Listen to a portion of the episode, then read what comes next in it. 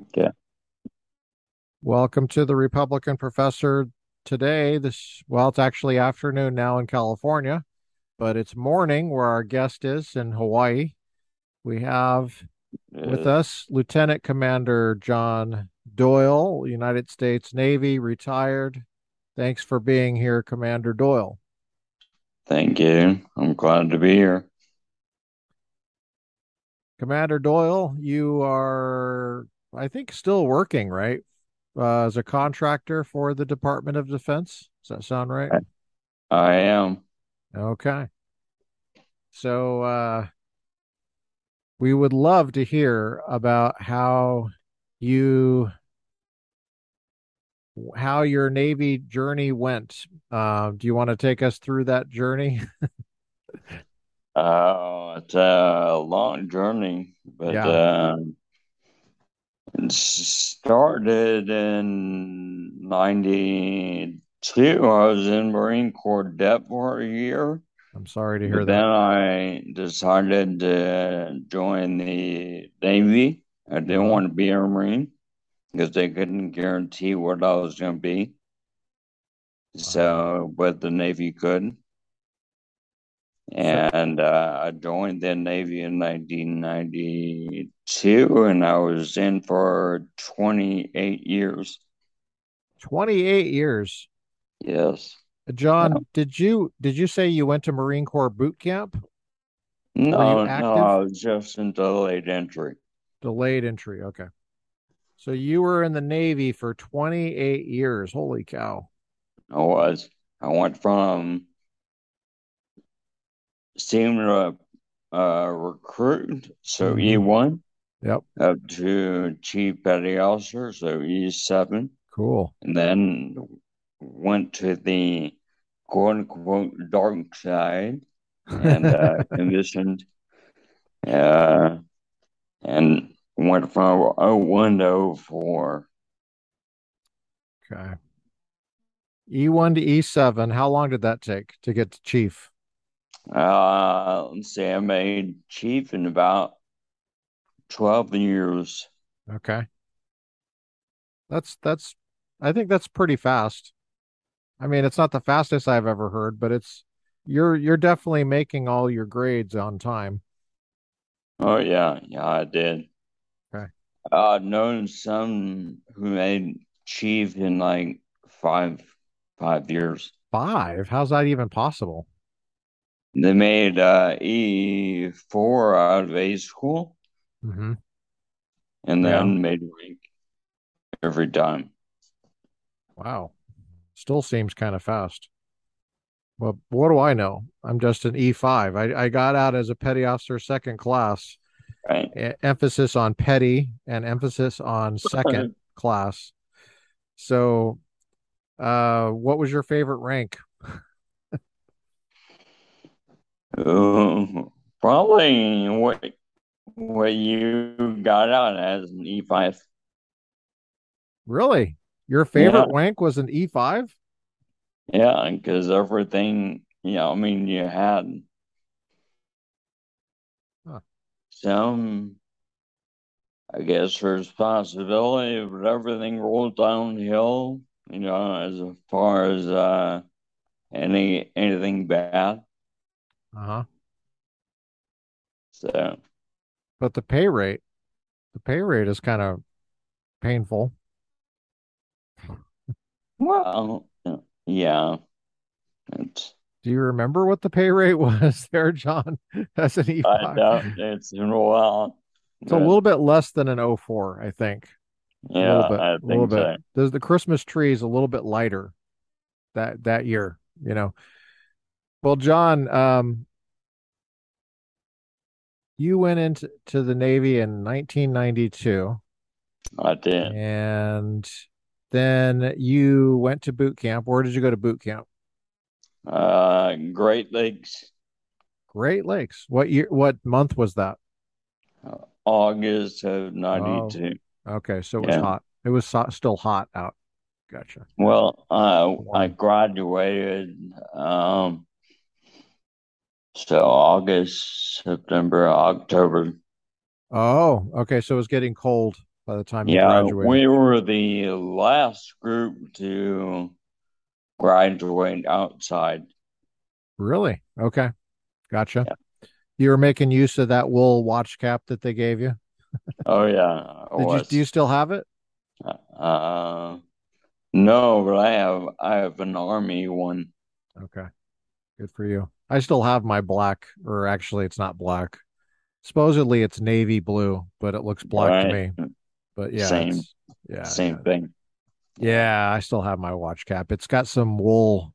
It's got some uh, moth holes in it now, but Oh yeah. it just tells you it's made of wool. Then they, I love those things. I can't. I, I I love the navy watch cap. I still wear it around sometimes, not very often, but sometimes. Like you know when I go to fancy restaurants and stuff. Right. Um, so you went from uh, Great Lakes to where'd you go after that? Um, I went from there to um school in Monterey, and then to uh, Texas, and then to Hawaii. And you skipped over a little bit of detail there in Monterey. You were at the Presidio of Monterey? I was. Yep. Yeah. What were you doing at the Presidio? Uh, Chinese Mandarin uh, school in in the Presidio. Wow. So I'm gonna I'm gonna channel everybody that you have ever told that. And this is Okay. what let me guess what they say. You speak Chinese? That's what they say, right? Every time. Yes. You speak right. Chinese? Yes. As if Chinese is a is a vaccine you get, you know, and it's know. it's like a polio vaccine. And you know, you got it, and next thing you know, you speak Chinese. So uh yeah. It's like it's like saying you you tied your shoes once, and so they say your your shoes are still tied. Anyway, no, it's, it's kind of something you have to keep doing, you know. But uh hello. Anyway, um you worked out once, so you're like Arnold Schwarzenegger? Yes. Yeah. Well, so uh you must have gone through when it was a 47 week class or was it 63 week? I can't remember.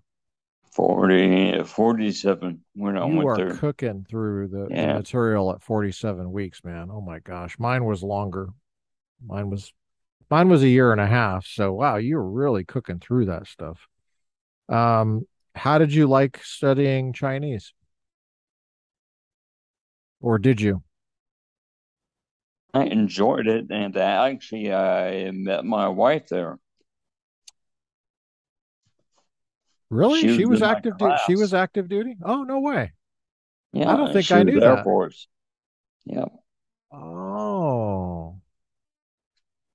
Okay. Wow. So you met your wife and she's still your wife? She is. Wow. Okay, I think I've met your wife before. And I think I must have had that book. Yeah, I must have known that already, I guess, because it doesn't seem too far-fetched. Did she finish that language? Did she finish her training there?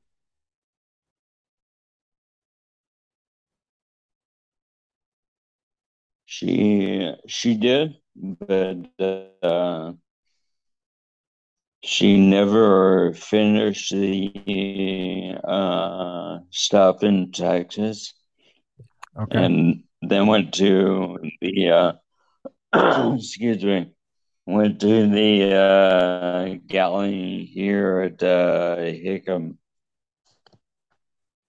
Sorry, say that part again. She went somewhere in Hickam. She went she went to the uh, Hickam. Uh, what we in the Navy would call a galley, but they call it a dining facility. I thought that's what you said, she a was a galley, but it didn't. Okay, so she went to be a cook.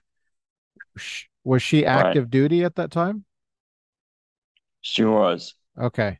So she didn't finish, you said she didn't finish the stuff in Texas. Right. Um, the Texas is a follow-on school from Monterey. And is that because She did she get arrested or something, or did she?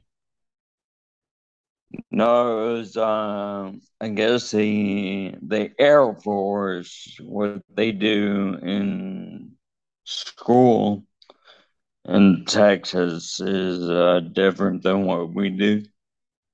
Right. They're they're much more into like the air surveillance, I guess. Hmm, And she didn't like that. she just and she said that she didn't like it, and so she quit. Is that right? Or I don't think I've ever had this conversation with you actually. So this is the first time I'm hearing this. So she that's why I'm. And I, I don't think she quit. She wasn't good at what they they were training Oh, us. Okay. Wow, I really So stepped I really stuck my foot in my mouth there. I kind of let go. Ah, so in other words, is this a painful topic that I that I was excruciatingly going into detail about? uh, no, no, not really. How long was she a cook at the uh, dining facility, as those Air Force people call it, at uh, Hickam Air Force Base in Hawaii? Air Force. Yeah. Um, see, she got out in 96, 5. Okay. She was uh pregnant with our first, So she did four she years. She didn't want with that. She sounds like she did four mm-hmm. years in the Air Force. Yeah, just under, and then went to the Air Guard. Okay. And were you where were you living at the time? I'm assuming you were married at the time. Were you living on a base in Yeah, Hawaii? yeah, we lived initially on Hickam. Hickam? Yeah. They have good Yeah, housing there. and then we moved to right, right near the.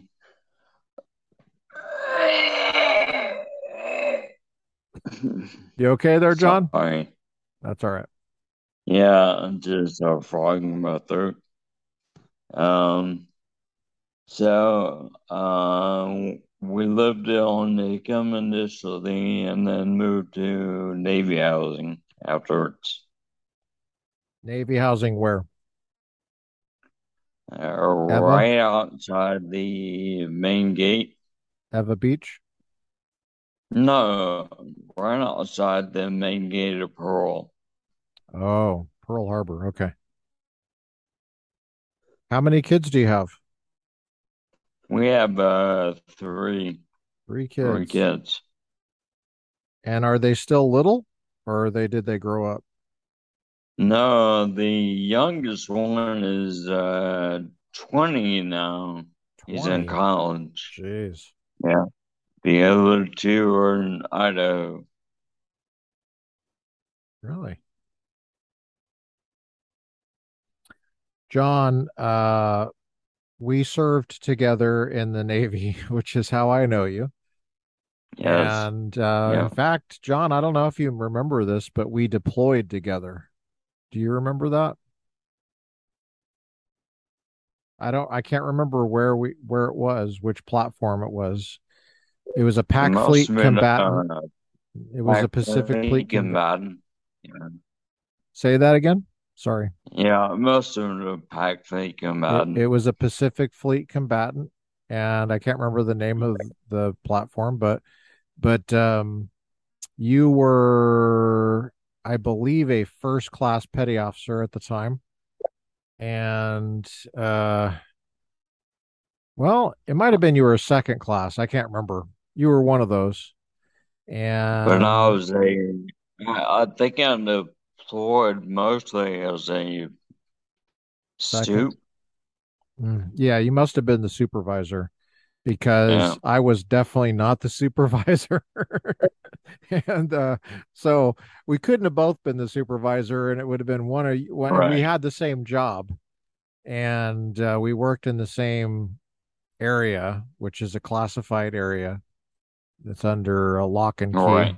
It's like a safe you have to walk into.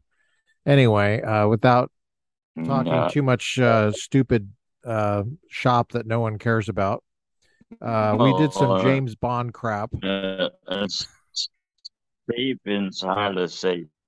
Yeah, right. Yeah. Which is nothing like James Bond actually. But um yeah, we did some uh some stuff and uh we had some experiences. I can't remember Yeah. um I I really wish I w I remembered what specific trip that was because I was deployed three or sorry, I, I deployed uh seven times total, but but you I think you were like I think you did like 20 or something. How many times were you deployed? 21 21 times. Holy crap. uh, to uh, fly at Kaneohe. Yeah. Yeah. I flew with that squadron too. In fact, I got my wings with that squadron. Okay. That's before they were at Kaneohe though. They were so okay, those of you who don't know Hawaii, picture Hawaii. Oh, You got it. Oh, you got the yeah, I Hawaii. moved Got Hawaii. from Barbers. It was at Barber's Point. That's right. Yeah. That see, I'm that's how old school I am, Yeah. Don. I'm even more old school than you are on that. Where that that squadron, which was a secret squadron, and it was it was a very interesting place to work because it was just weird as a kid. I mean, I felt like I was a kid. I call myself a kid. I was 20 years old. I was 21. And um, when we got deployed with that squadron, I mean, I have some weird memories there, but I, some of them I can't believe they're real memories. But, but uh, we had to wear a hat. You have to wear a hat in the Navy when you're outside. They call it a cover. So you're walking around in your flight mm, suit Yeah. and you have usually you have the squadron hat on your head.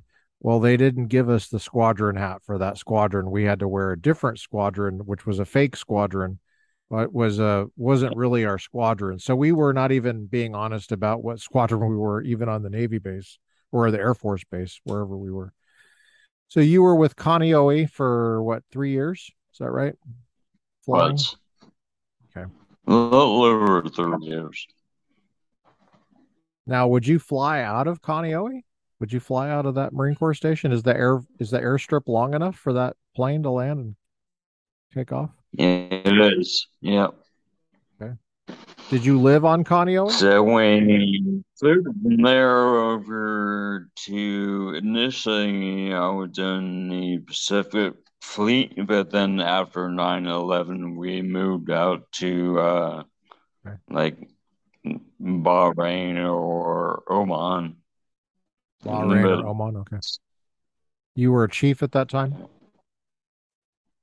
Were you a chief? No, I was a uh, E6 First class? Okay. at first. Got I So I made chief out of that, but I was in DC when I made chief.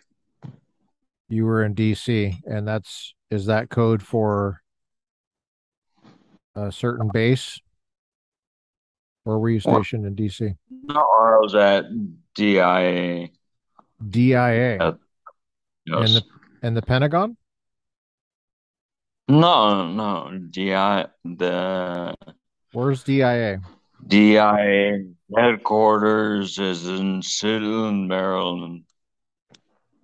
Say the same the town again. Suitland, Maryland.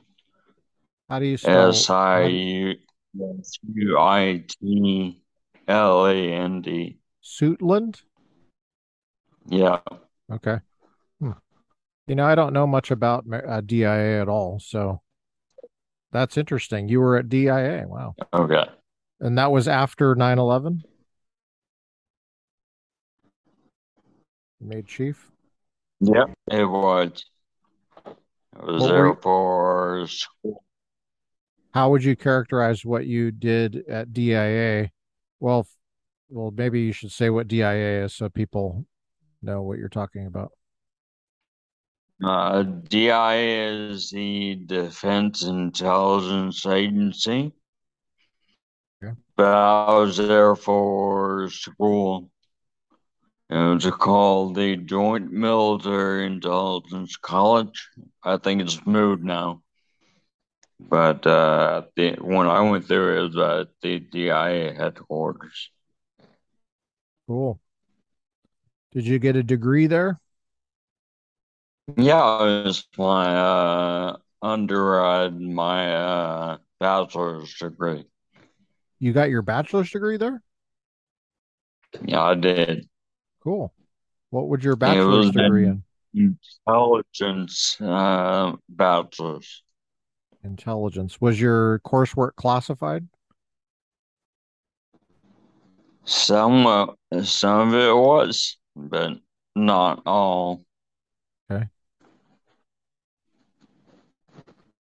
Wow, that's quite a college experience there, John. Uh, no. And you went from that to well, you know what? Let's let's stop there for a little bit and just just say Sure. that when I when I knew you, you sounded different. You you you talked differently. And um it seems like you have a speech thing going on here. Maybe talk about that. That's a relatively recent thing that happened. Uh, well, I was diagnosed in 2011 Okay. with a uh, my cerebellum Mhm. is about half the size of a, a normal person, and that affects speech. Okay. You know, I don't remember you having a speech issue that I recognized when I was deployed with you. It just uh did it did it No, become it it it, it was an onset, a late onset? yeah, like like I said, I was diagnosed in 2011, so So that would have been all the way from probably 40 years old, late 30s. what what led to the diagnosis? Did you did you did you start talking a little differently? Is that did you notice any mental issues? Yes, Okay. I did. Like what what were your symptoms?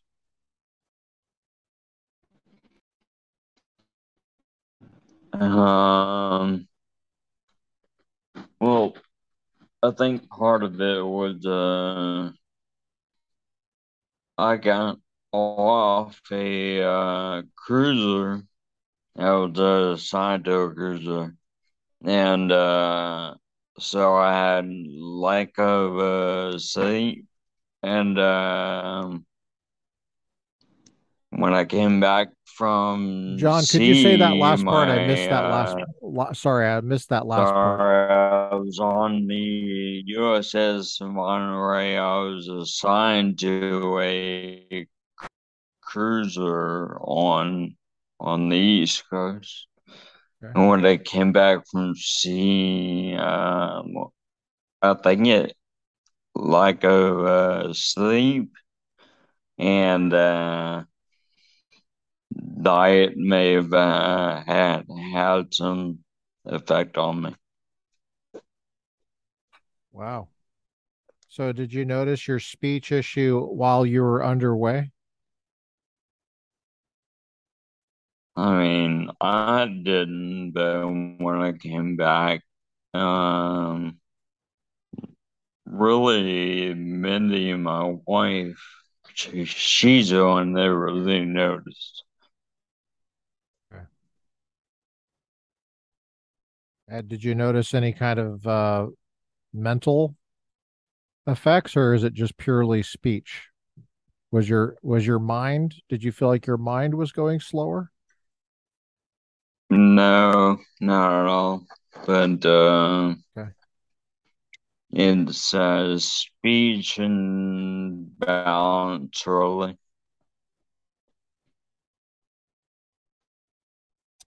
And your uh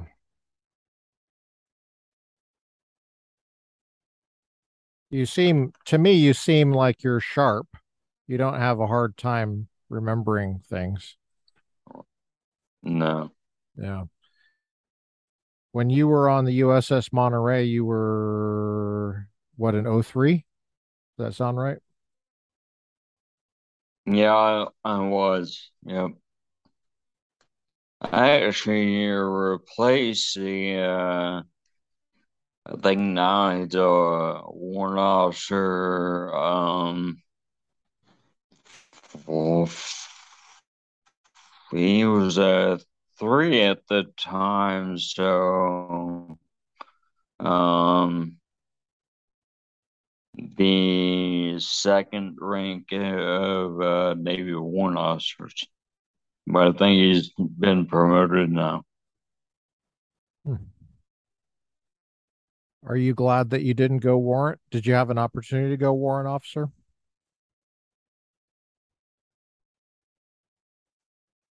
Um, I could have, but uh, after I had already put in my pack for LDO. Okay, LDO. Because I I put in my package as an E6. Then I made chief, which means I could have put in for one.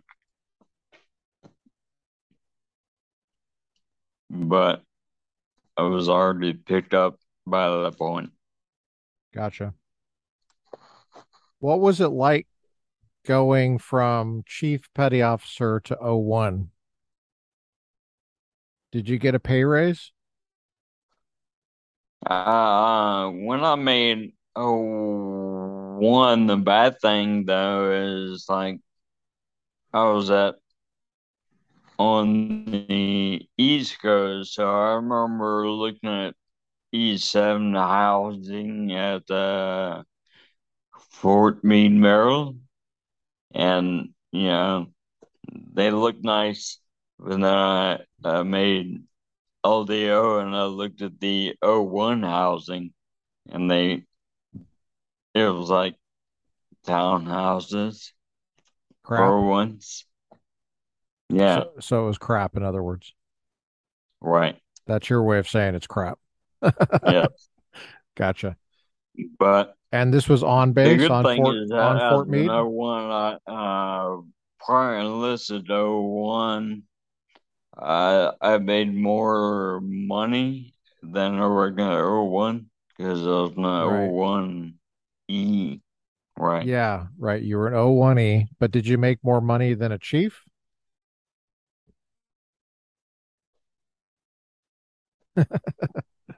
This is a painful topic. Did you block it out? Did you get a pay reduction going to 01E? I don't think I did, but I'm not. I can't say for sure. Well, but I'm, glad to hear that the chief housing at Fort Meade was it on base on Fort Meade? on, on base. On base. So you're I'm glad to hear that the chief housing on Fort Meade, Maryland was better than the 01. That just made my day, John. Yeah. Thank you. I'm going to take that with me for a long time. Oh, wow, John, where do we where do we go from here? So, what your favorite wank was an E5 and most of your Navy career was not E5. So, were you just miserable the whole time or what? Right.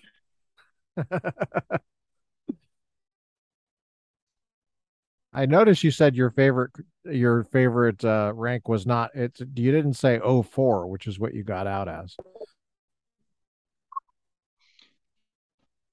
Enlisted the best rank was E5.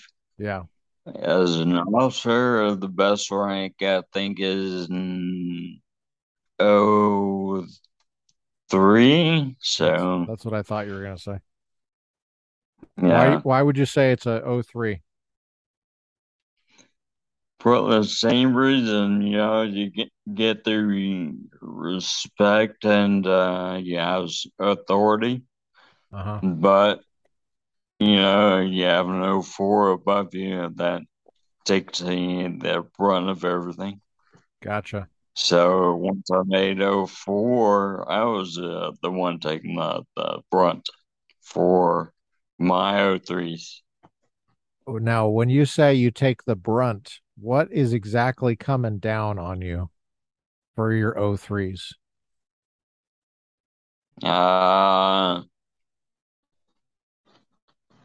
for instance, the commanding officer might uh, get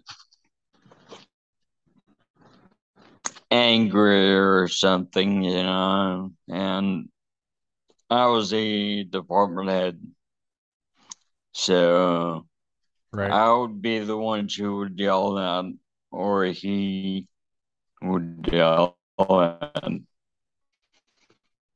Um, So rather you're than are you getting yelled at a lot?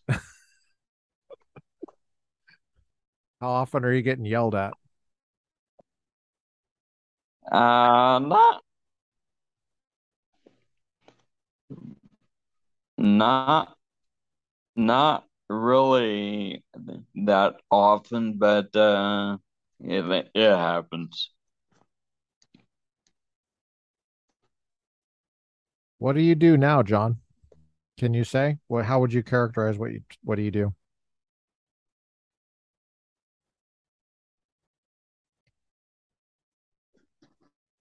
Well, I've been a after retired in 2020.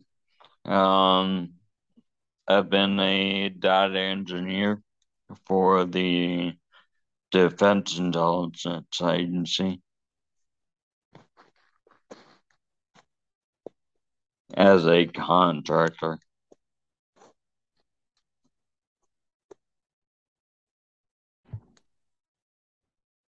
And um the DIA just gives you a check. They don't they don't want to hire you as an employee.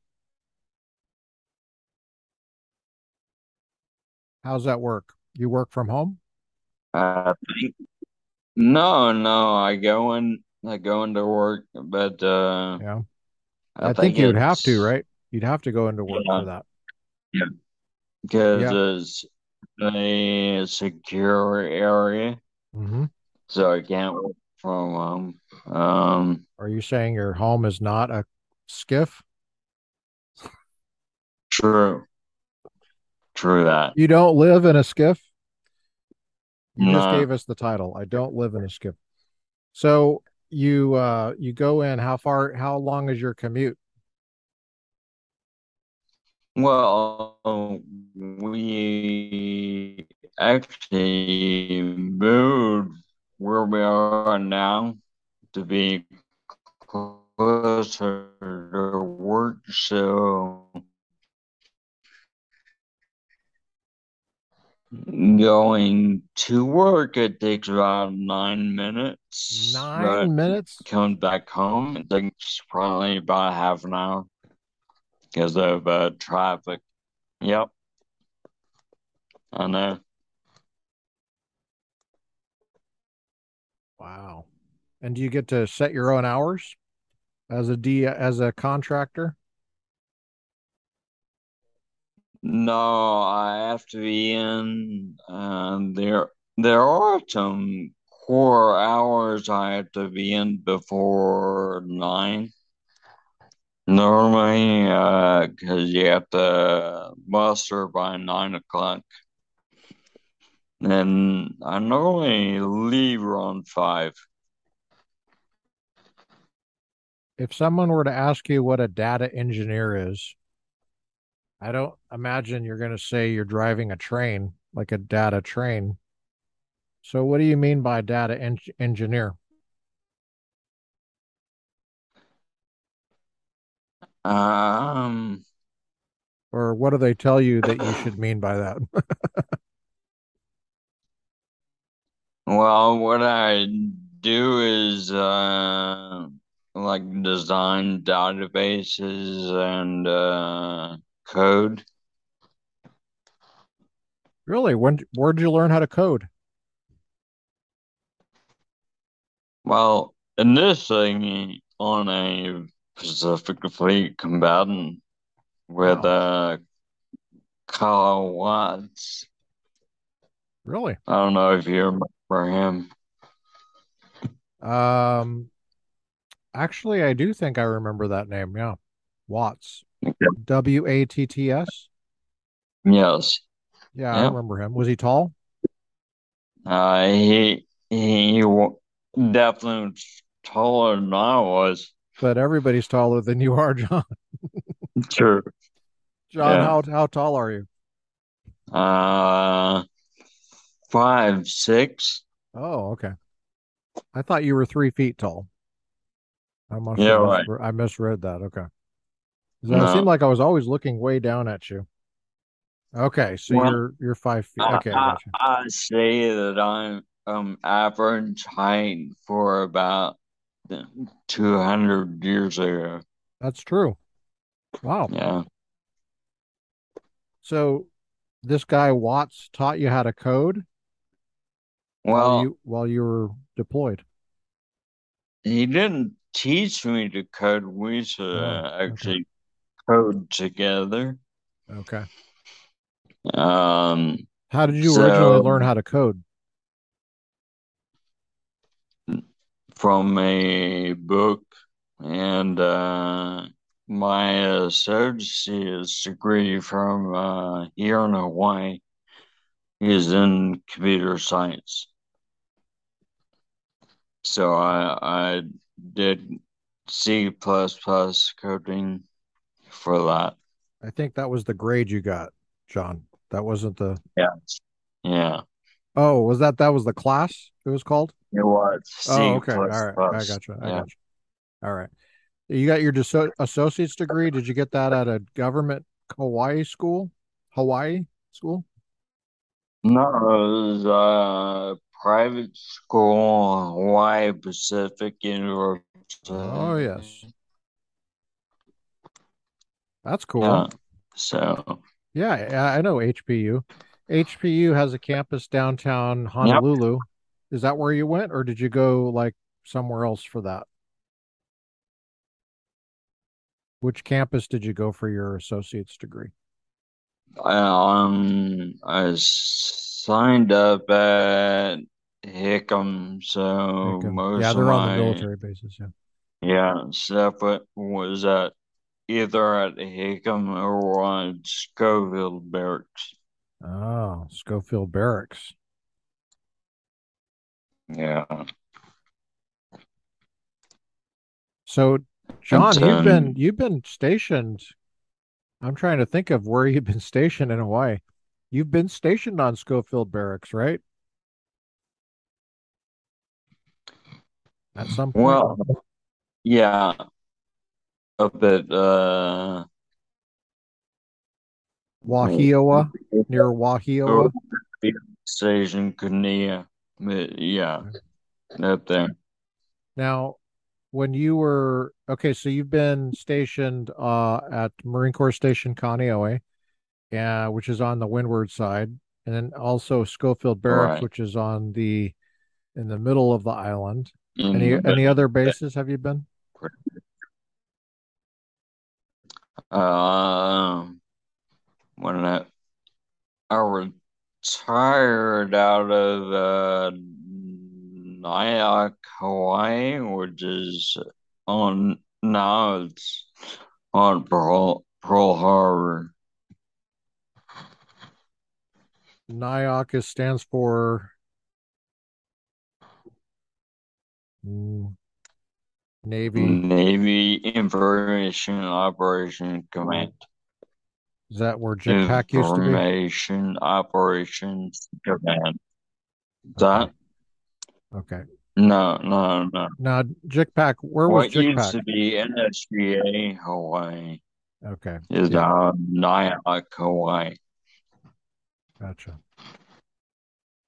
Gotcha. Where I am right now It's on Pearl Harbor. Jicpac. NIOC is on Pearl Harbor. You say? Yeah, it's where NSGA Pearl Harbor used to be. Uh huh. Cool. Oh yeah. Yeah, Tell me again where Jicpac was. I mean, I've been read in there. So the the Jicpac used to be where would that where would that used to be? Because I've been read in there, but I wasn't really paying attention when I went there. Kind of uh across from Pearl Harbor. It's uh Yeah, the building right next to uh, Commander Pacific Fleet. yeah. Okay, that's that's what I was remembering. I know there's a golf It's a nearby. building with no windows. Yeah. Yeah, yeah. John, uh, you've worked in intelligence now for over 30 years, I think. If I do, I'm doing my math right. Yeah. What, uh, if you could do it all over again, John, would you do the same thing or would you do something different?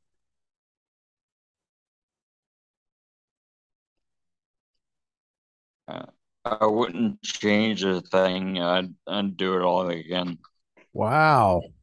Yeah. Wow. You mean even all the 20 deployments and everything? All that time away from your Yeah. family? All all that. Yep. Now, your family wasn't coming with you on these deployments. We just want to clarify that for everybody. Uh, Your family definitely. stayed home. That's kind of rough on the family. How did they handle that? Well, the. How did you handle that? I guess the the good thing is that Mindy, my wife, she's a very independent, strong, and uh, yeah, uh, it was probably hardest on the uh, kids.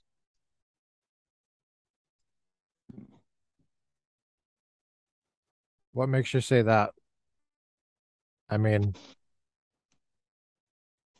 I remember one time coming back from a deployment, um, and my youngest son was very little at the time.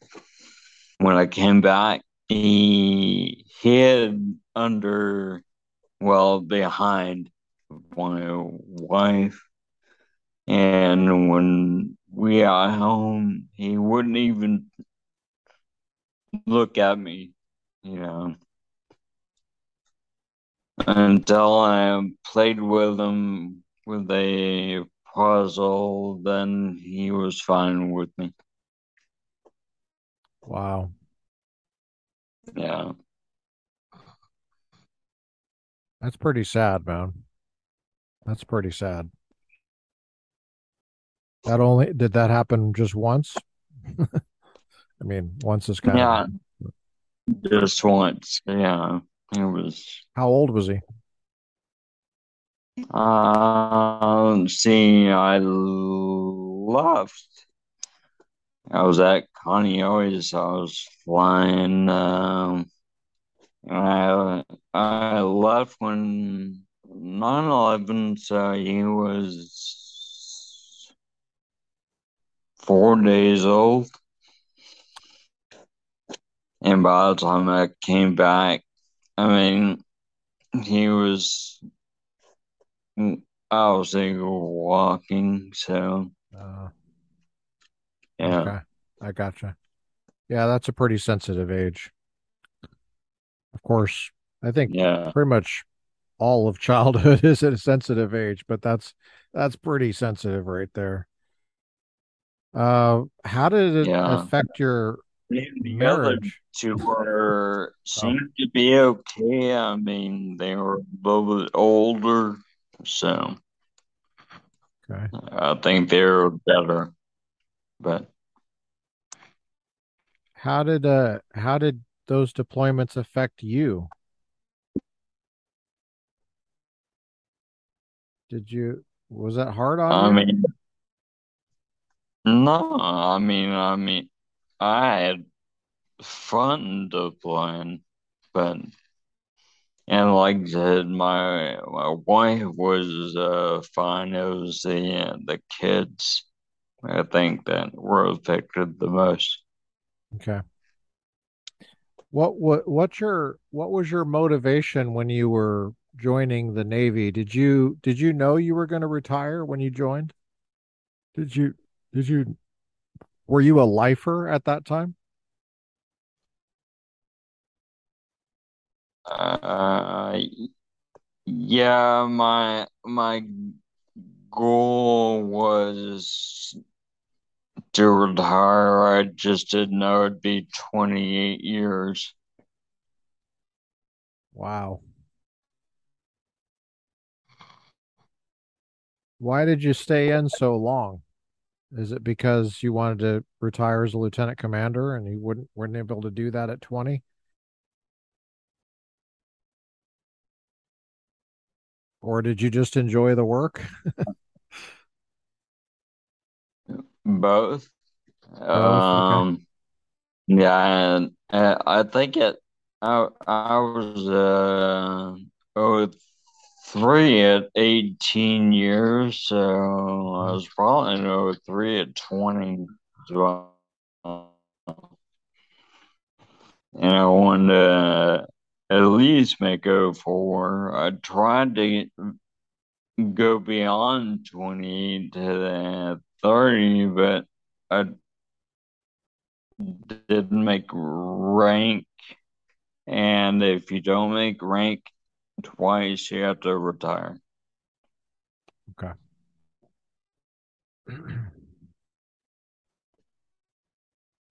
When um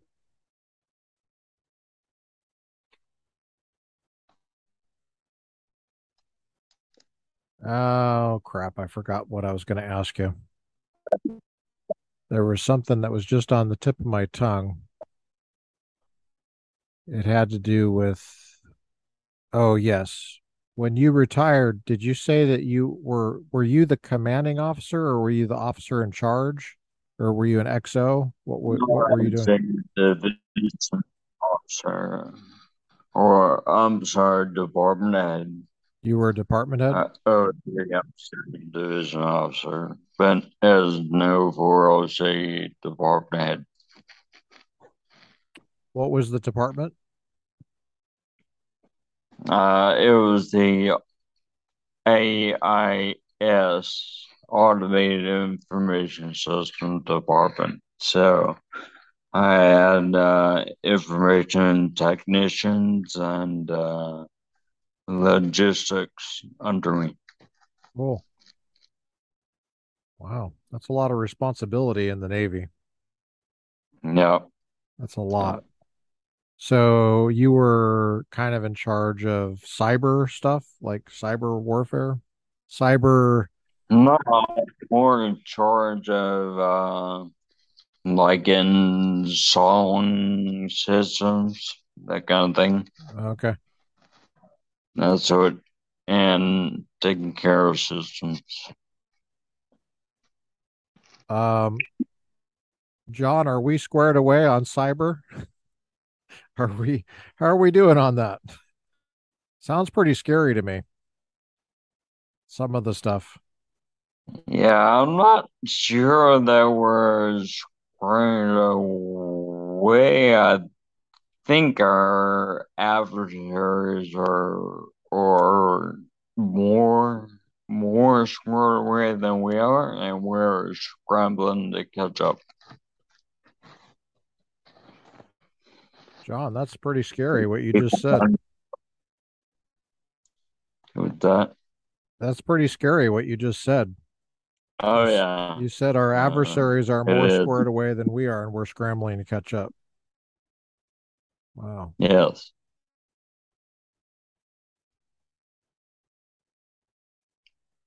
Can you uh, can you can you elaborate a little bit, or I think it's because our adversaries actually use uh, the whole of government behind their cyber stuff. Um, like our near peer adversaries, not not some smaller ones, but um, and we kind of do it disjointed right now. We're, we're we're disjointed, meaning every every department has a different approach, or there's no unified command. What do you mean by that? Right there. Well, there, yeah, there's less of a unified effort as our adversaries have. Gotcha. Cy- cyber is an interesting topic, and I'm not sure. I, I planned on doing a, a thing on cyber, and I don't even know if we can. We probably can't. But it seems like it seems like uh, so much of our cyber issues depend crucially on private actors. And I don't know. I mean, we, we you know, we how do you command the the vulnerability of cyber in terms of cyber is our private in- infrastructure, not just the government stuff. So, I mean, you can't, right. Uh, we don't want to just make the government in charge of private stuff. But you know, like for example, banks, or you know, um, any number of things that you need.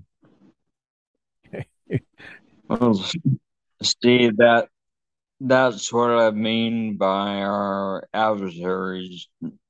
I see what you're talking the, about. Yeah, their private stuff is even controlled by the government. Yeah. Okay. I gotcha. So we we don't. Right. Right. And we have good reason not to do that. um, right. But it does make yeah. us more vulnerable. Yeah, it does. tough to get people on the same page. How do you recommend that we get people on the same unified effort uh, without, you know, taking over private industry? And and how serious of a problem are we talking about? I mean, like with cyber, can you get give an idea of people to people of what the kind of threat is that we face? What could happen? What's a problem that could happen? that what people might want to know about?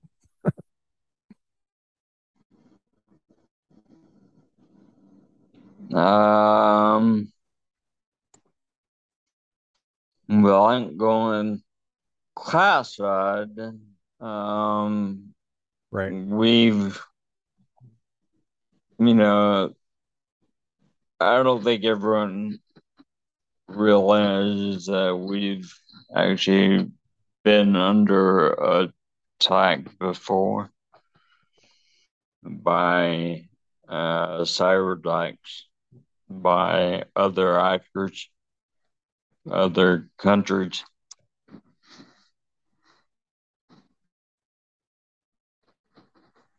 Is there um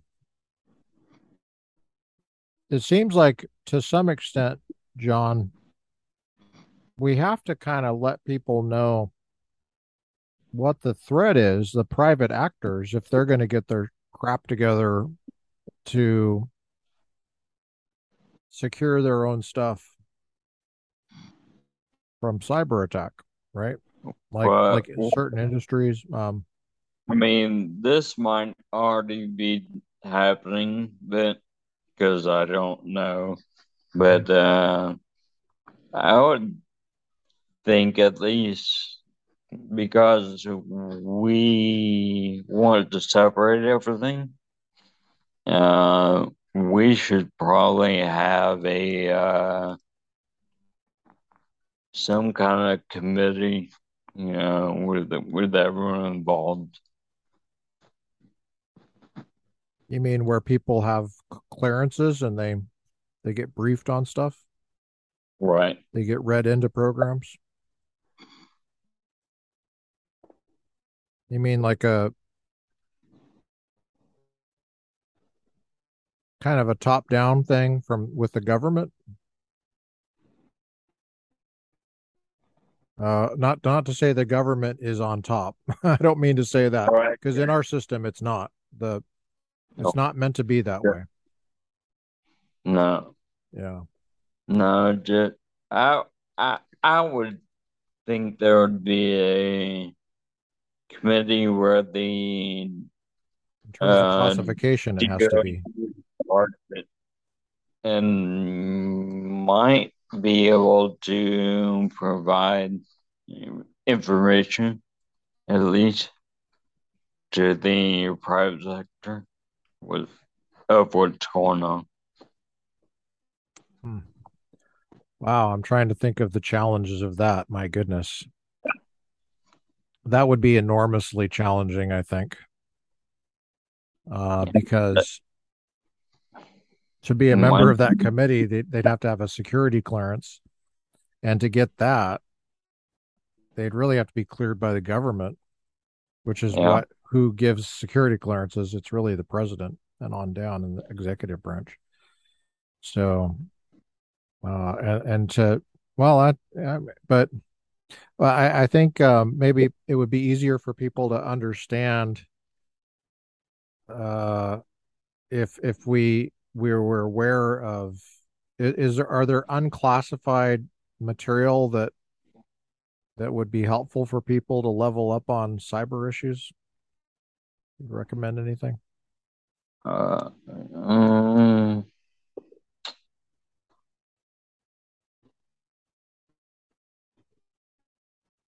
yeah, but I, I mean, I've seen some of the unclassified stuff is just very vague. Right. So to go more in detail, you'd probably have to give, like, like you said, people clearances. Right. Okay. Uh, all right. Well, so there's cyber. um, and it's, it's a mess. Yeah. Yeah. Do Or you, have you ever thought about John, have you ever thought about going into private industry as a as a, you know, like a cybersecurity expert?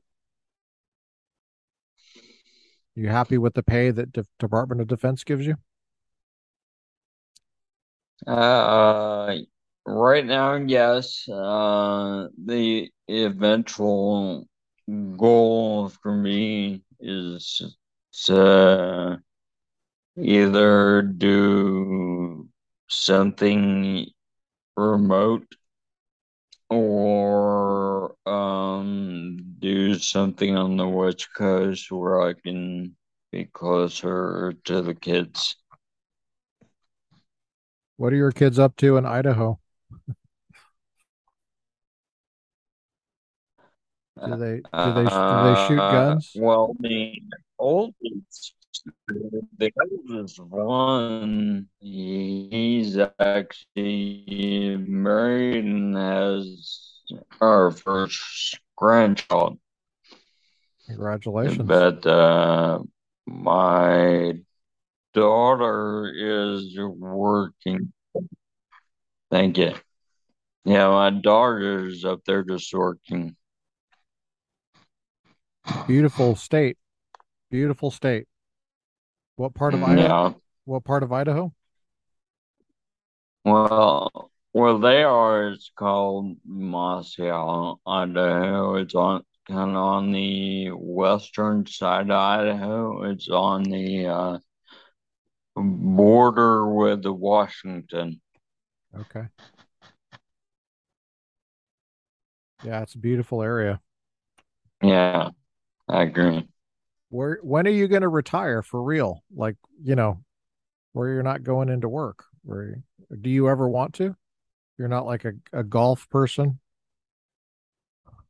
No, not really. Um, What what are your hobbies? Do you like to you like to shoot guns? You like to read books? What do you like to do? Jump rope. Uh, read books. Um, I have a laptop. Uh, I, I like coding. I think that's what I do. So I practice on my laptop too. Um, You come home and code for a hobby? I do Oh my gosh, man. No wonder you work. Uh, you you you might as well get paid for it. mid-vol. Yeah. Wow.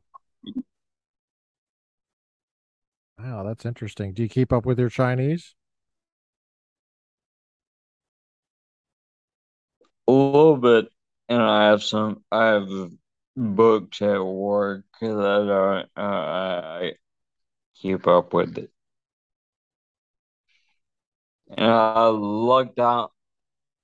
I moved offices, but uh, one of the offices I worked in initially was uh, one of the guys there was also, well, he is on the same contract I'm on, but he um, also knows Chinese. I mean, he, I don't know how, but uh, so we used to talk to each other and and watch Chinese shows on TV. You do, do you ever speak it at home with your wife? You yell at Mm, you yell at each other in Chinese? only little phrases so that she knows. Yeah. Okay. Uh,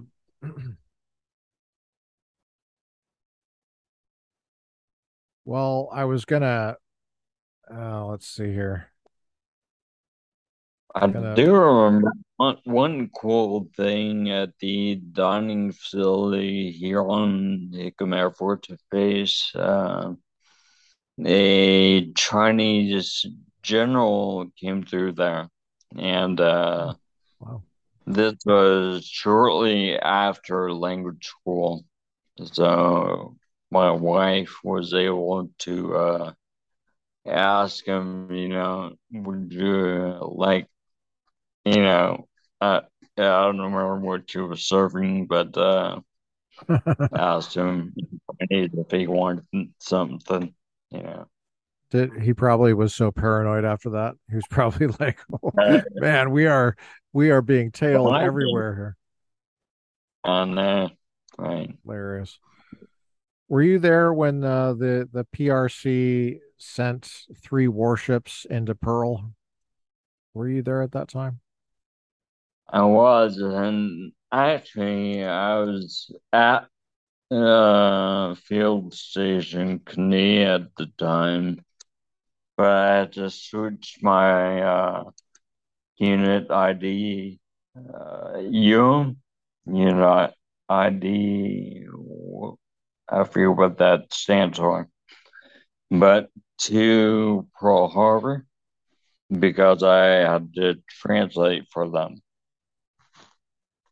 Oh, okay. So you were a translator during that time. I was. Cool. I actually, the first ship I rode was a Chinese warship coming in. Say that one more time. Say that again. I'm not sure I heard what you said.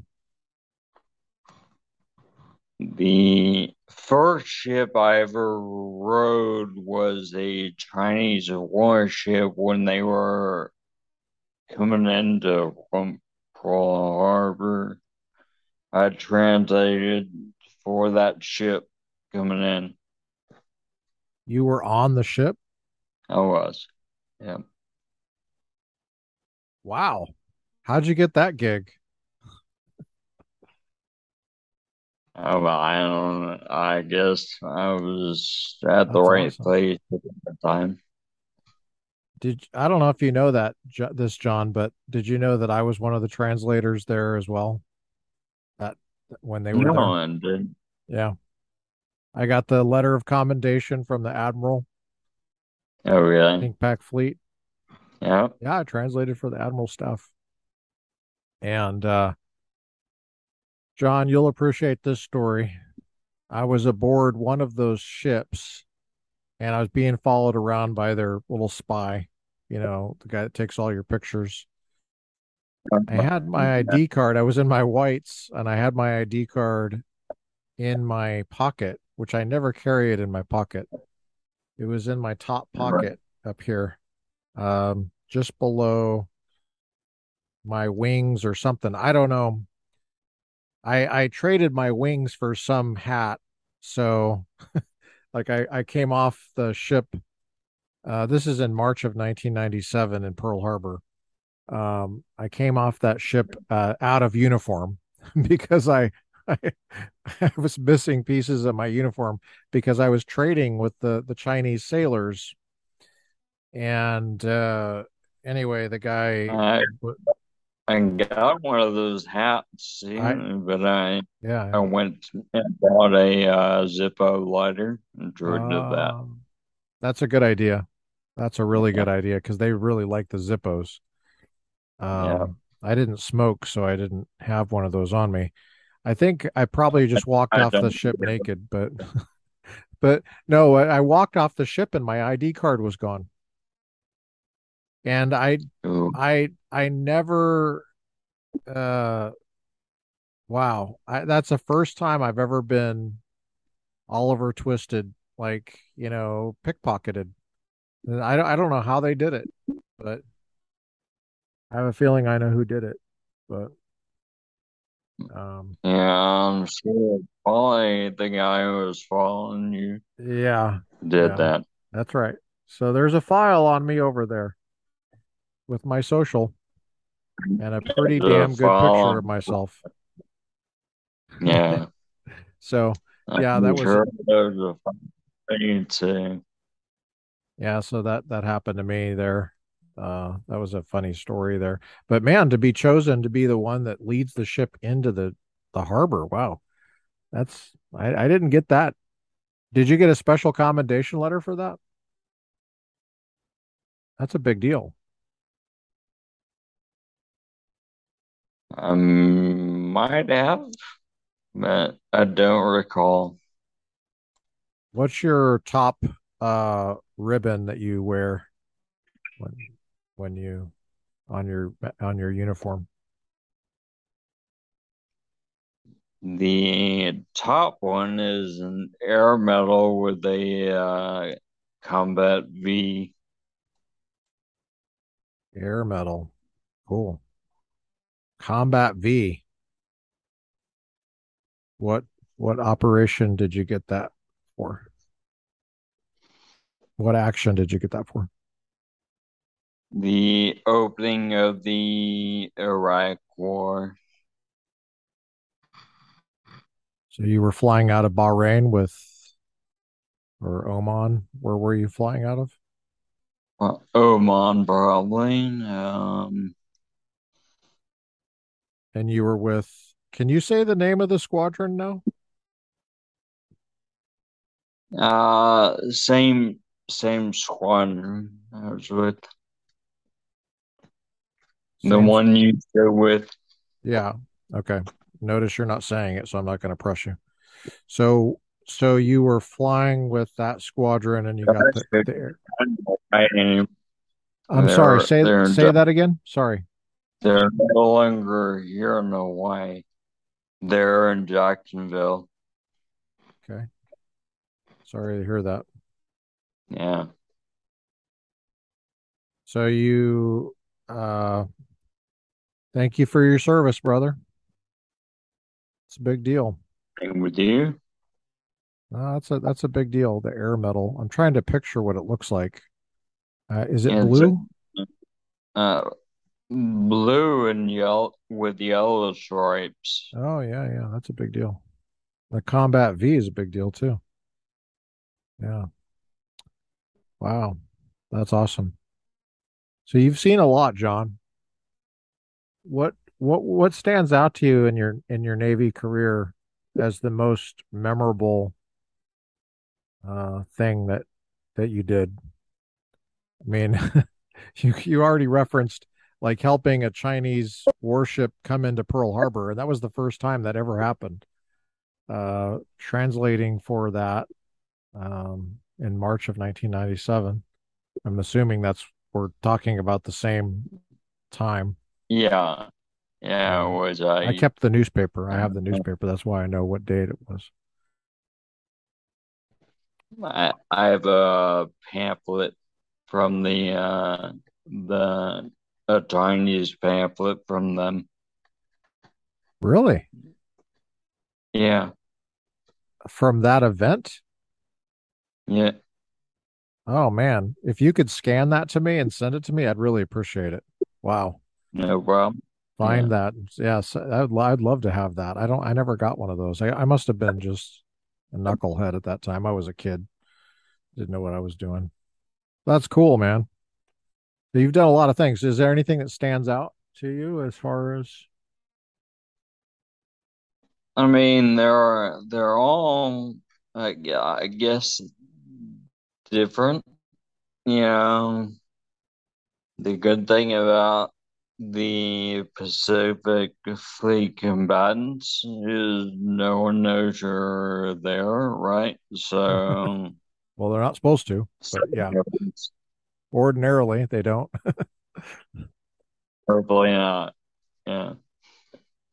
But the good thing about air crew is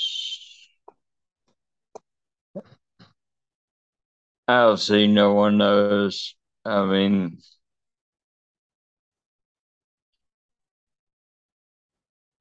you know, you know about that sort, but uh, you get to land every day and and Yeah. stay in a barracks and phone home. And watch the sunset. Oh, oh, if you want oh, to. yeah. Yeah. Me too. I, I, Yeah. I have the same,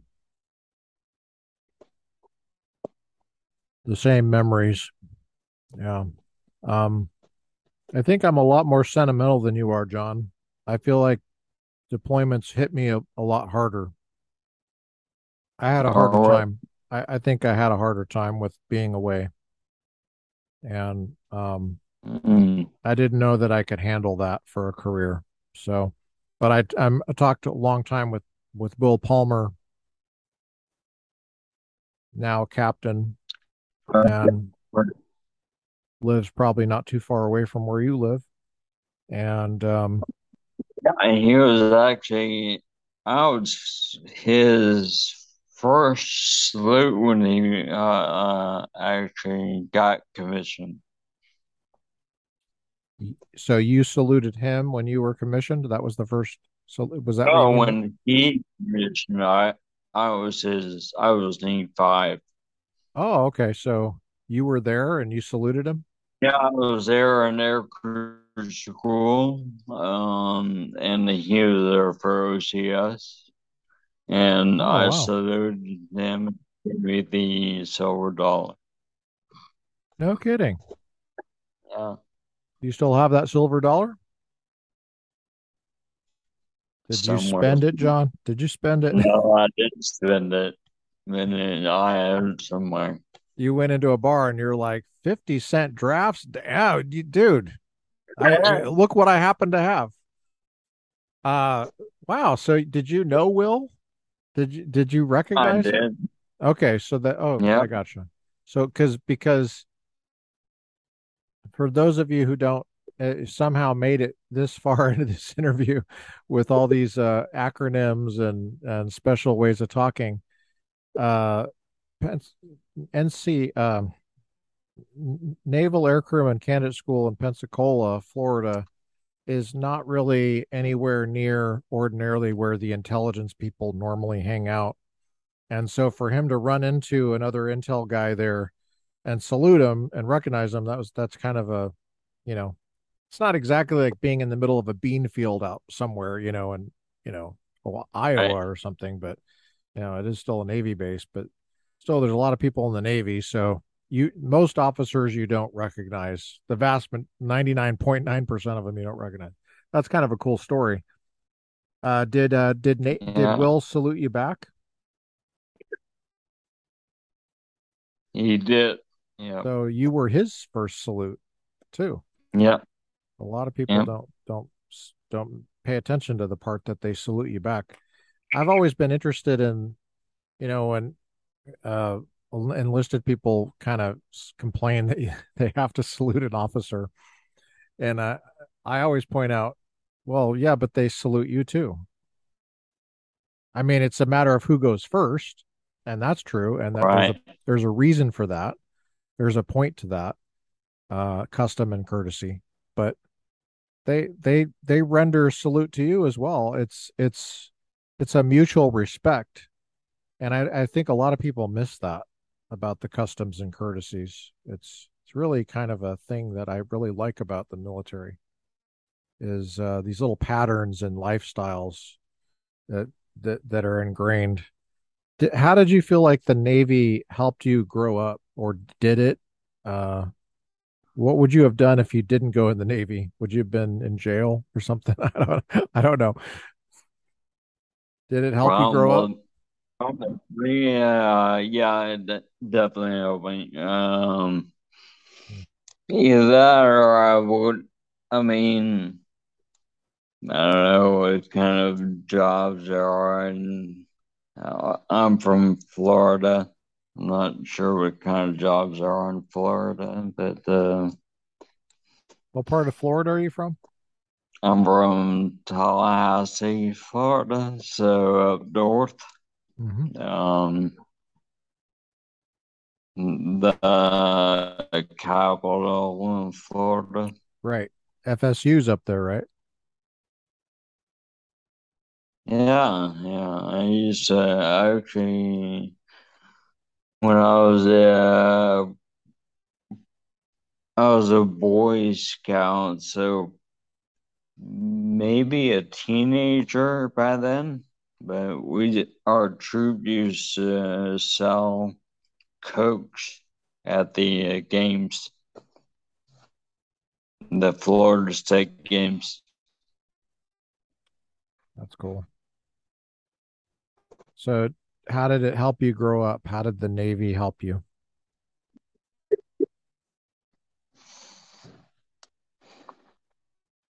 Well, that's uh, tough to say. Uh, Man, you you got married early. You got married yeah, really I, young. I was 20 when we got That's really married. young. Yeah. Yeah, And you're still married after yeah. all that. What's your secret? Uh,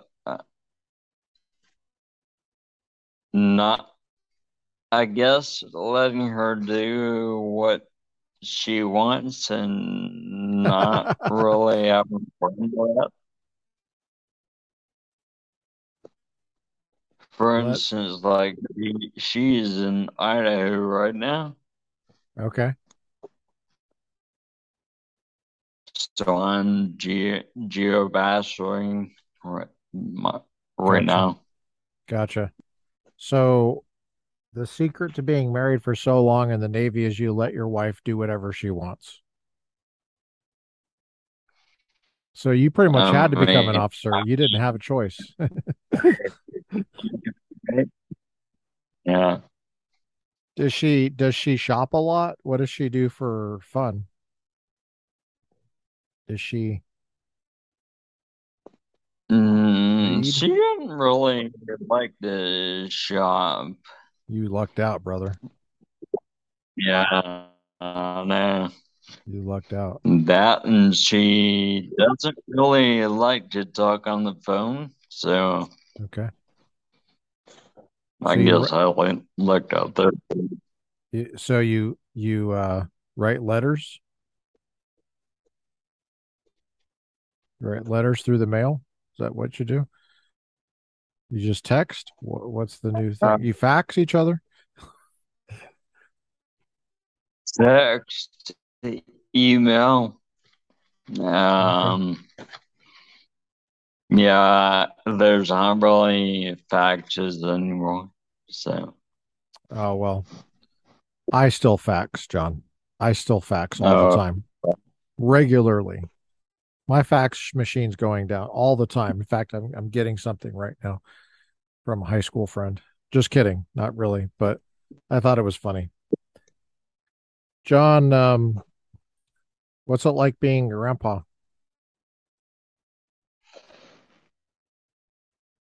I don't feel old enough to be a grandpa, but um, he's a, a very happy baby. Um, That's cool. I'm looking forward to spending time there. Was it hard for your wife to discipline the kids without you being there to kind of back her up? Or did she handle that okay on her own? Were there any discipline issues that when you came home, you were just like, okay, got to drop the hammer? Well, normally when I was gone, she she would take care of it, but uh, if I, if I was here, she would uh, let them. Yeah, like for instance, like my daughter when she was young, I had to spank her, but she was, I guess quote unquote too old to spank with the the hand. So I had to spank her with a wooden spoon. Oh, wow. Yeah. John, um, you've brought up spanking. So then the next thing that everybody's going to wonder about is what are you, what's your religious way of looking at the world? Do you have one? Are you an atheist? Are you, do you believe in God?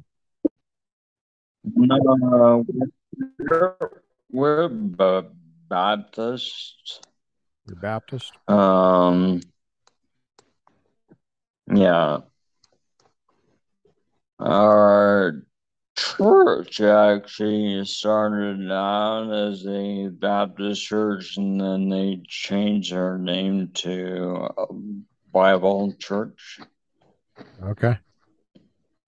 You're talking about a church there in So uh, Hawaii? it's yeah, there there's an area I'm sure you you know what it is, but it's in Makakilo. Uh-huh.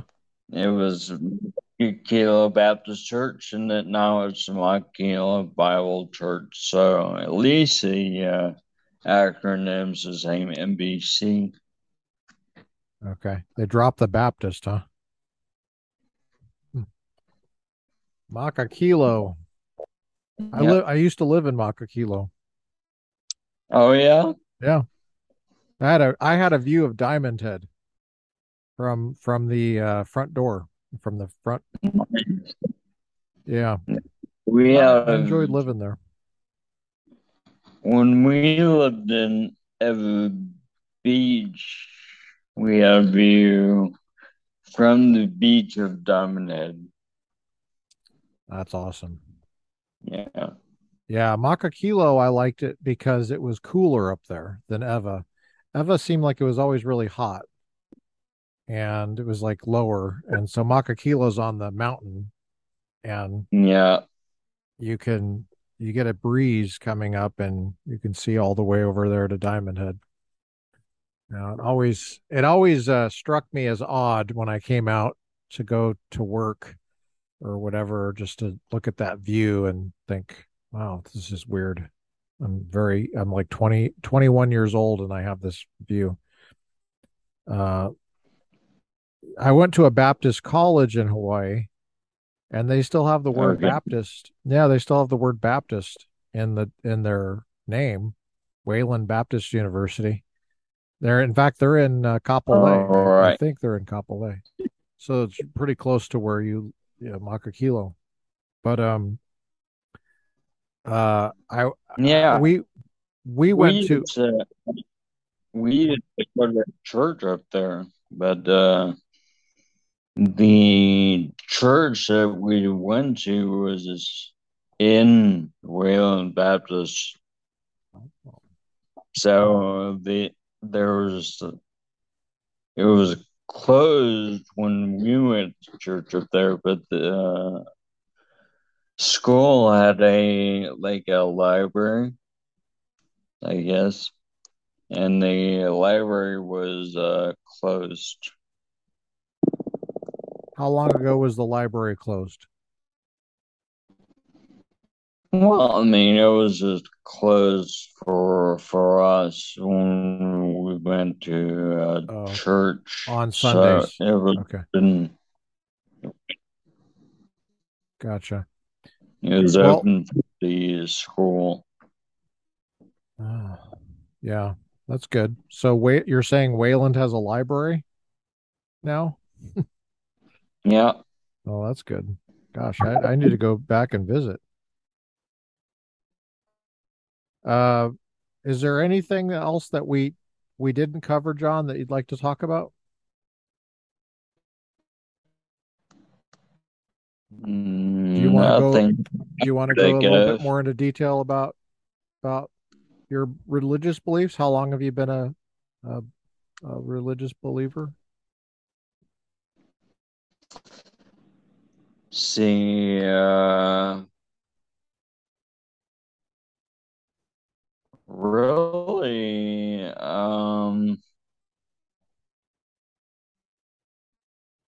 starting in um Virginia when we were there, um, and we were going to a Baptist church there, and I got baptized while I was there. I mean, I was baptized as a an eight year old, but that was a, different religion.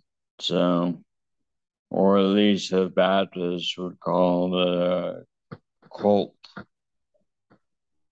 what what was that? So, What you you referenced being baptized at eight years old. What what was that when you I were? was a, a Mor- Mormon at the time.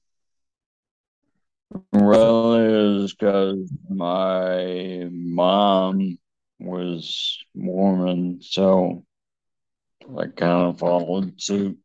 yeah, okay. So you're Yeah, we so were in you're Japan. So okay. So what year did you uh become baptized then as a Protestant Baptist? What year was that? Did you say a junior in col uh, high school or did you and, yeah, um, so probably let's see, the year says 2015. So 2012, I guess. Oh wow. 2011. Yeah. Oh, so you were baptized as a like a 40 some year old adult. Yeah. Yeah. Oh, it. Yeah. What what what uh what happened with that change? How how can you characterize that change from being Mormon to being uh, a Baptist? What how long did that occur?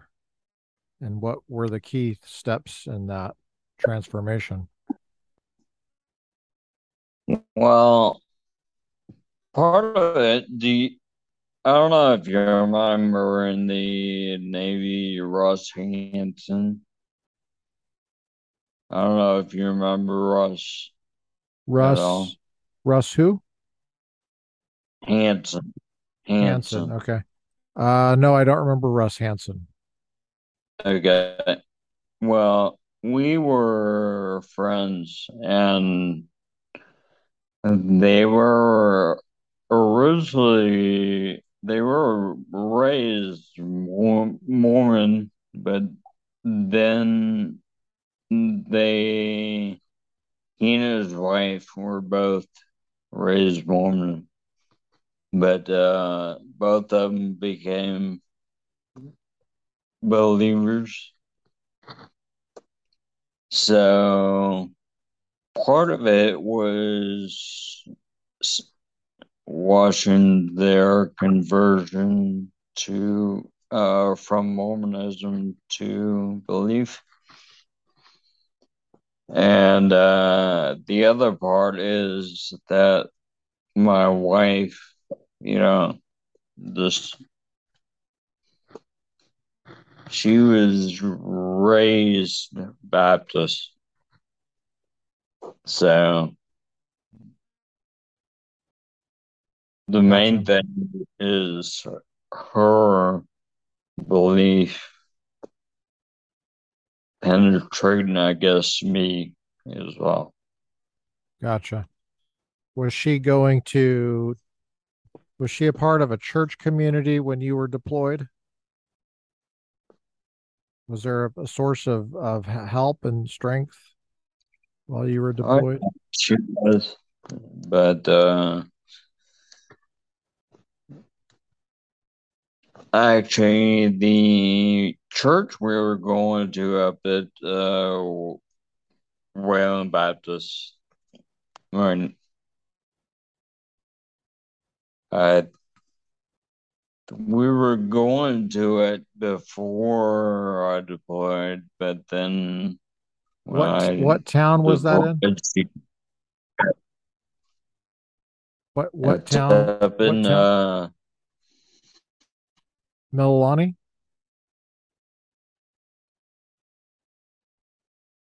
Yeah, um, Mililani. Yeah, I don't know why they moved from Mililani. I, I have been to that campus. I know what you're talking about, the Mililani campus. Then they all of a sudden moved, and I was like, "What the heck happened?" Anyway, sorry. For those of you who are trying to keep up with the Hawaii geography, I apologize. but so that's that's kind of a big change, John. Uh, trying to get a sense of what your, I guess, if your wife was a key part of this whole thing, what was her journey like? She she, was. She was okay. So she, so she, you're saying for like 20 years she was like kind of uh, gently prodding you to to uh, how would you put it? Convert? I don't I don't know how you'd put it. No. Or what? Yeah, she, she wasn't really prodding. It was more like I guess watching. For instance, her, she has a Bible right there on the uh, uh right beside the couch. Uh-huh. Um so has that been there the whole time? Has that Bible been there the whole Has that Bible been there the whole time, your whole marriage? Well, I mean, we we moved, but yeah, yeah, yeah I know, I know. Yeah. But she's been like that your whole marriage, reading the Bible and yeah, stuff like and that. And actually using uh, note cards and taking notes. So you're watching her read the Bible your, during your career in the Navy when you're around. She's not threatening you. She's not saying, become a Baptist or else, buddy. She's just no. reading, reading the Bible. She praying for you? Uh, I'm sure she has been. Yeah. Okay. Yeah. And did when did you notice your beliefs kind of developing or changing? What what rank were you? um, let's see. In Virginia, I think I was. Sounds like a lieutenant to me. Probably in 03. Yeah. Okay. So you were an 03, a mature 03 with silver gray hair. Uh, uh, 03E. Yes. 03E, very important. Yeah. With that air medal, right. Got that air medal riding up there next to your wings, the Combat V. And you're starting to think about what happens when you die and what what the meaning of life is. And are you reading any books? Are you listening to any podcasts? What how how are you feeling you're along? Are you reading the bible Actually, first I to audiobooks a lot. Um, and actually, I listen to a lot, a lot of books about like a lot of stuff about the end times. And uh, right now, I'm listening to a book by I don't know if you know John MacArthur. uh-huh Um, yeah he's actually there in LA, in, yes he is yeah john Yeah. macarthur is is uh what were you going to say sorry i cut you off there No, I'm just saying my my uh uh son, my youngest son, the school he's going to, John MacArthur is the chancellor of the school. Is it called masters college? Yeah, it go he goes to Masters University. Ah okay. Oh. Yeah well john john macarthur is famous out here in, for me because when the shutdown, the lockdowns happened with the Right. the uh, public health panic, he uh, opened back up very quickly. And the reason he opened up with this is the interesting thing. He, didn't open up because he was like, this is a bunch of BS and I'm going to open up. And, you know, he didn't really, that's not really the attitude he had. He was going to Right. church to preach for the online version. And this must have been in April of 2020. The, and people were lining up outside the door. It might have been May. I can't remember. It was a few weeks they were closed, but I think it was not very long they were closed. And then people started saying, no, no, let's go to church. Let's actually go in the building and, or at least be on the property, be uh, outside in tents or whatever. I, I can't remember how they did it. They did it, uh, they changed the way they did it here and there. They, they had, and people were showing up. And um, so he opened back up. And then the, the county, the LA county, tried to get him in trouble and shut him down. Do you know this whole story? No, I don't. Oh yeah, yeah. So he, you know, and then they they of course they had to get some attorneys and the attorneys sued and of course the they won. They won their suits and Hmm. uh they were they remained open, but he he he opened his church before most of other churches and it was very odd to see that in LA County because LA County is basically a bunch of Democrats, basically, and they they like when everything's shut down. They like shutting down small businesses. They love the churches being shut down. They were ecstatic about that. I think orgasmic is probably the best word for it. They were happy to, of course, protest and riot in person, but they they love seeing. But see, John MacArthur opened right back up, and uh, and uh, I don't know how they did their school, their college, but he's famous out here for that. And uh, so anyway, I mean, I don't know how it was in Hawaii, but uh, did you guys uh, were you guys shut down from church or did you? For a little while, we probably had to watch. Mhm. Um, they have a, the church is on YouTube, Yeah. so watch How did you handle for going in? a month, and Oh, then church opened back up, but oh, everyone was cool. uh, had to be separated, yeah, and Uh, they can only have like 11 people do you did you have to wear a mask at work? Did you have to wear a mask at work and stuff did, when you were going in? Did they do Uh, social distancing at work? a little while, but we don't now. That's good. Did you have to social distance at work during that whole thing? Uh, we never did.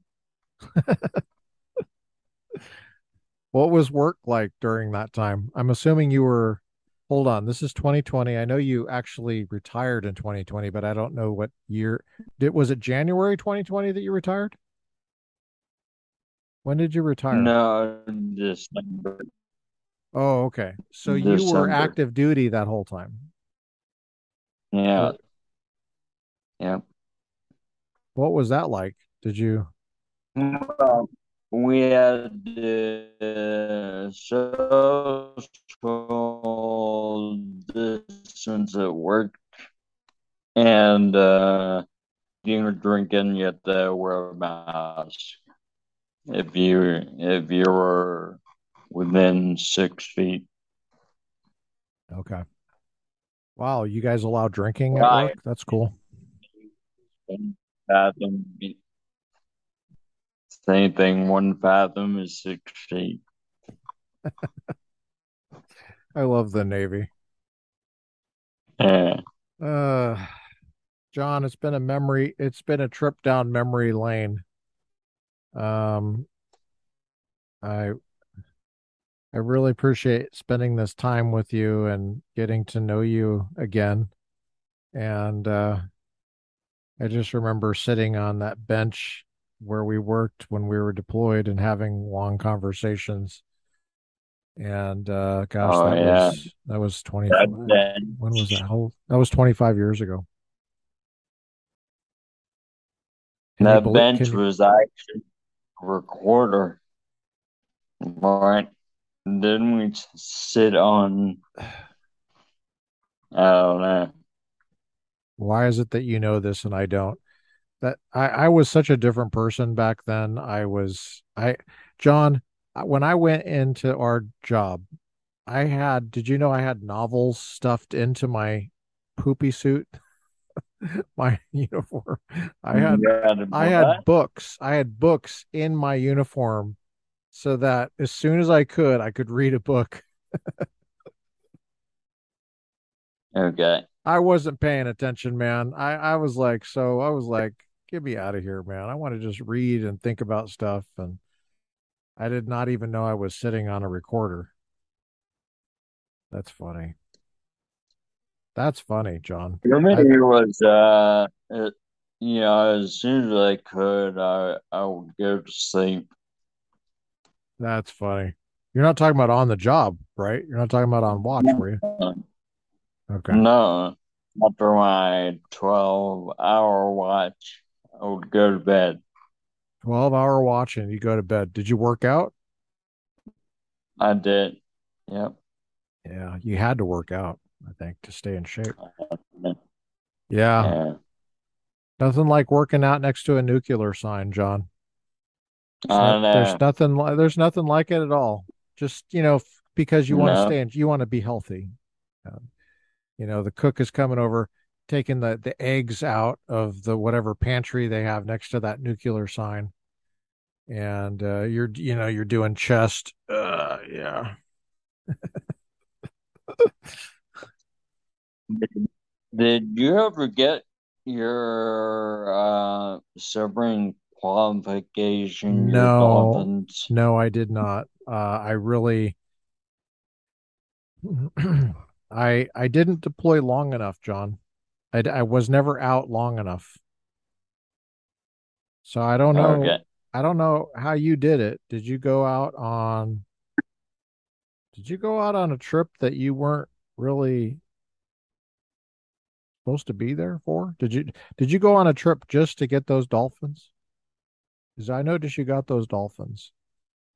Yeah, Did you go on a The- DPRK trip? Is what I'm asking you, John. I'm just gonna cut the no, no. The uh the thing is that I started on one boat and then luckily the next one was the um the first boat's sister ship So they took all the signatures that I did before. Wow, I've never heard of that. Has that ever happened before? No? I've never heard of a sister ship. What do you what do you mean by a sister ship? What's that mean?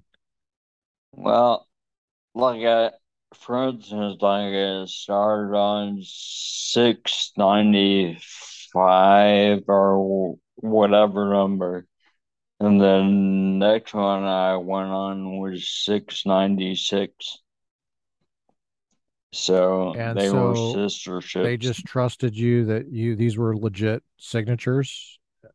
Right. I mean, Yeah. when you're deployed, you can't exactly call these people up and, and verify this stuff. And uh, There's no cell phones, so yeah, there's no communication like that. So you're you're isolated. Wow, man, that's cool. So that's how you were able to get your. I don't think I ever knew that. It's a yeah. big deal to get to get submarine warfare qualified, subsurface qualified. That's a, it's a big deal. I never got it. Never. I never. I don't think I had the interest because I wasn't as interested as I would be now. For example, like in how the ship runs and how it's put together, how it's built to fight. Um, you know, the war fighting platform of and how everything works. I'm interested in that now I would be very interested in how all that stuff works. But I think at, at the time, I just was, my head was in the clouds. I was reading philosophy and I was reading a lot of fiction because I love Mm. fiction and um, a lot of, a lot of classic stuff, classic literature stuff. And I, I was just a voracious reader. I was very curious about all sorts of different things. And um, the, when I saw the way people lived aboard on board, I was kind of horrified actually. I was I, I was like this sounds like a horrible way to spend your career and I just felt so sorry for the crew. Uh again, if you're listening uh, to this and you got this far, God bless you. Uh the we were not a part of the crew. We were special teams that were sent out attached were special projects that were special special operations teams that would go out and we would not even be uh, we'd be separated from the crew actually uh, and they wouldn't even know what we were doing except for like the co and i guess the cob would know the xo would know. The the departments all the pro- department head probably knew. Nav nav probably knew. Uh, I we think the radio man of the watch knew as well because right. he, he was a that's yeah, right. There was somebody from the crew in the in the room with yeah, us in the classified center. And it was a small little part of the ship that we would work in. And um, you'd have to go up some a ladder and then go into a door and a certain code you had to put in and uh, I was glad they had to put a code into that door because I, it give me a chance to put down my my book and put it in my my my uh my um poopy suit, which is Yeah, like a, it's like a that's like a flight suit for not flying.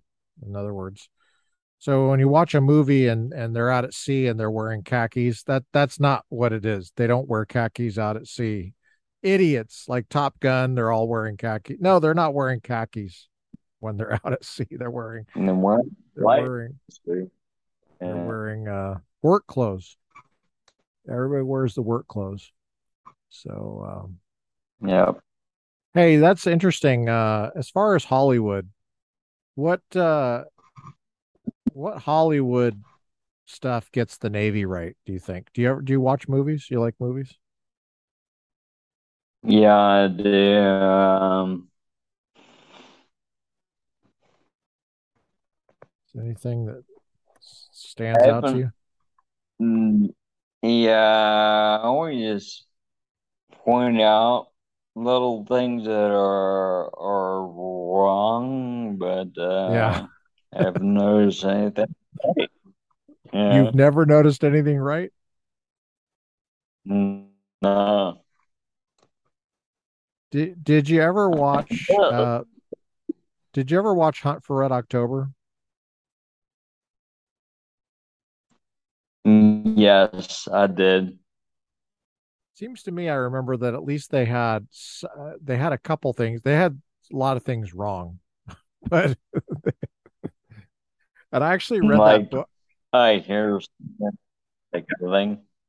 What's that? I hear I hear singing. Yeah, Yeah. yeah, you, you remember that.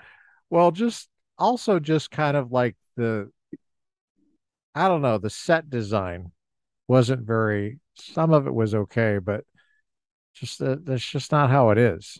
It's just not, you know, it's not people stand sit, sitting around, you know. I think the the most realistic one I've seen has been it's not even American. It's Das Boot. Mm, gosh, it's been a long time since I've seen that. I don't remember anything about it. What was realistic to you about that? I mean, it was War Two, right? That's why I was asking what was realistic I, about it. I mean, they were not very deep, and then when they got depth charged by us, Praise God. you know, like the ship falling apart on them, Uh, yeah. I would think that would happen. But Yeah. good thing it didn't have to worry about that.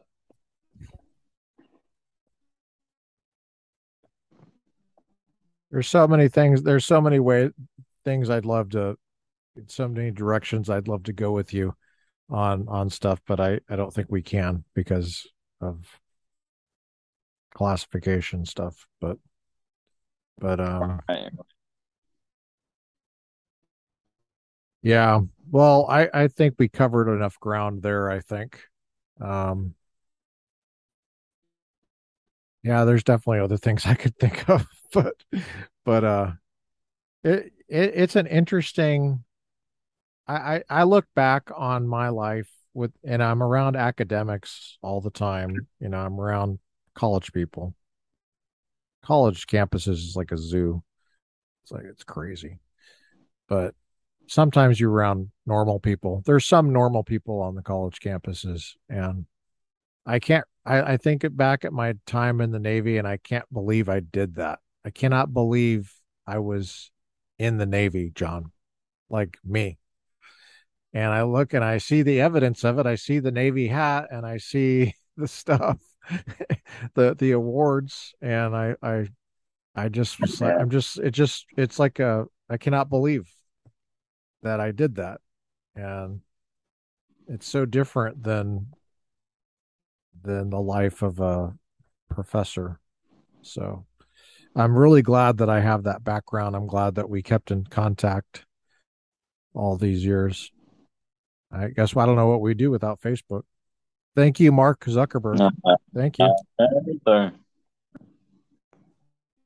yeah, so it's been real, man. Thank you for coming on. Lieutenant Commander. John Doyle, U.S. Navy, retired. Thanks, John. Thank you.